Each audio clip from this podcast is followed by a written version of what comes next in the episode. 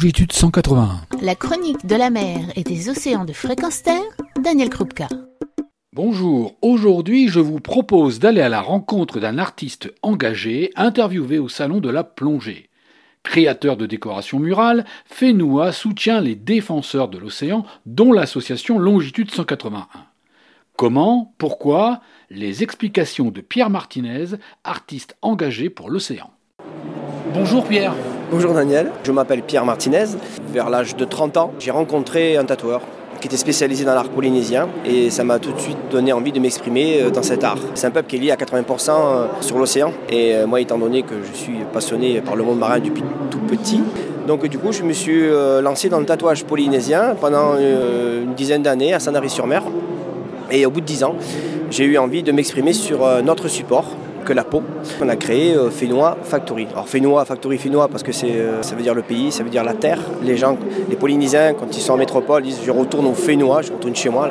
L'idée c'était de, lier mon savoir sur l'art polynésien et le détourner euh, sur un, autre support, donc en l'occurrence ben, c'est le métal pour moi mais surtout lié au monde marin. C'est ce qui me tenait euh, vraiment à cœur. Donc on a commencé à dessiner euh, la tortue. Après on a suivi avec la Raimanta, probablement l'animal le plus majestueux que l'on peut croiser dans nos beaux océans. Et euh, on a prolongé comme ça notre collection avec d'autres animaux marins. je voulais aussi revenir sur mon enfance en faisant le lien avec François Sarano. J'ai 50 ans cette année, trentaine d'années en arrière, pour faire simple. La seule fenêtre sur l'océan que l'on pouvait avoir, ben, c'était la télé, c'était la Calypso, c'était le c'était François Sarano, mais c'était la seule fenêtre sur l'océan, c'était la seule connaissance que l'on pouvait avoir sur le monde marin. Déjà, on pouvait constater que ben, nos océans étaient déjà en difficulté. En fait, les gens regardaient Cousteau, ils ne voyaient que du beau, que des belles choses, malgré qu'il expliquait déjà qu'il y avait euh, des espèces qui étaient en voie de disparition, mais je pense que les gens ne s'attardaient pas là-dessus, ils voyaient vraiment la beauté qui en soi est bien, savoir que ok, c'est beau, d'accord. On va dire 30 ans après, on ne peut plus prétendre de ne pas savoir que nos océans sont en danger. Ce n'est pas possible, on ne peut pas avoir ce discours-là. Il y a beaucoup d'émissions et il y a beaucoup d'associations. D'autres associations comme Longitude 181 avec qui fait une factory un partenariat. Donc Longitude 181, on se rencontrés euh, sous le centre de, la plongée sous-marine.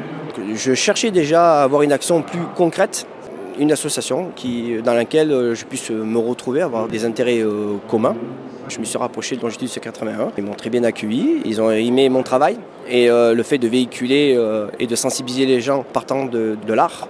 Je leur ai proposé, comme euh, le cachalot et le fer de lance de longitude 181, donc je leur ai proposé de créer un cachalot d'un mètre 81 comme longitude 181, de l'offrir à l'association pour que ça devienne l'emblème de longitude 181. Euh, je leur ai proposé aussi euh, d'avoir une action plus concrète, d'offrir une partie de mes bénéfices euh, sur les animaux sur lesquels longitude travaille plus particulièrement, même s'ils défendent tout l'environnement, cachalot évidemment, la baleine à bosse, la rémanta, et le requin, requin marteau dans mon cas. Je reverse une petite partie à chaque fois que je vends une, décoration sur mon site ou sur les salons.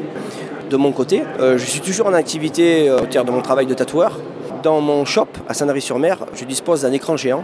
Donc pendant que je tatoue mes clients, ils sont euh, donc en version allongée et euh, ils peuvent euh, contempler un magnifique écran qui fait à peu près 2,50 m avec des projections en haute définition. Pendant que je tatoue, ça dure souvent plusieurs heures, j'en profite donc pour diffuser des documentaires sur, sur les océans.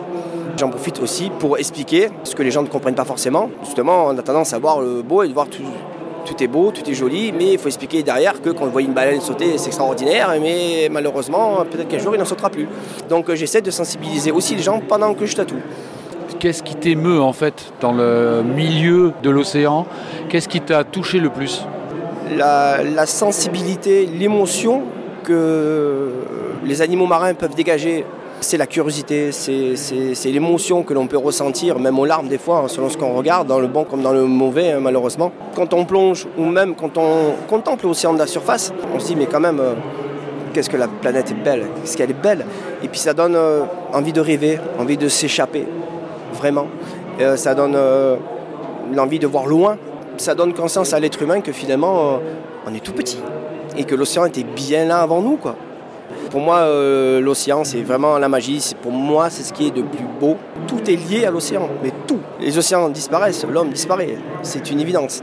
Quand on voit le, pourcentage de population qui vivent au bord des océans, c'est quand même assez phénoménal.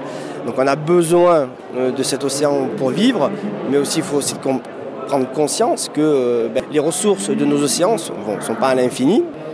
Aujourd'hui, ce que tu as fait toi, en fait, en tant qu'artiste, c'est une action euh, volontaire qui t'est propre, mais que chacun finalement peut faire quelque chose aussi comme ça pour l'océan dans son métier, dans sa partie, euh, dans la façon de gérer finalement sa vie.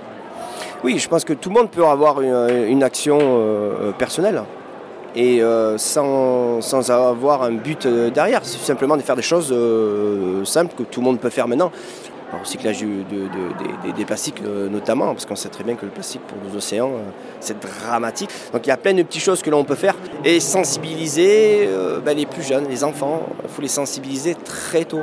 Alors c'est quoi la prochaine œuvre que tu vas dédier à Longitude 181 et aux enfants? Eh, Je pense peut-être une Rémanta, parce que justement, une de mes premières créations, on va dire même Ma création emblématique, quand on a démarré Fini à Factory, c'est une Rémanta dans laquelle j'ai voulu vraiment représenter l'art polynésien. À l'intérieur de cette Rémanta, j'ai voulu dissimuler d'autres éléments, les cacher, ce que l'on pratique souvent dans l'art polynésien. J'ai dissimulé euh, en premier lieu un dauphin que l'on voit, qui vient au premier coup d'œil quand on regarde la manta. J'ai caché deux blancs, deux requins blancs, deux grands blancs qui sont face à face. En fait, ce sont les deux nageoires dorsales de chaque requin qui représentent les deux rostres de la manta cette rémentage justement peut faire partie euh, de cette sensibilisation auprès des enfants, poser la question qu'est-ce que vous voyez à l'intérieur de cette rémenta Donc euh, je pense qu'il y a un côté très ludique. Alors je pense qu'on va laisser à nos auditeurs le plaisir de découvrir cette rémenta quand ils rencontreront Longitude 181. Merci beaucoup Pierre. Merci Daniel. Retrouvez et podcastez cette chronique sur notre site fréquenceterre.com.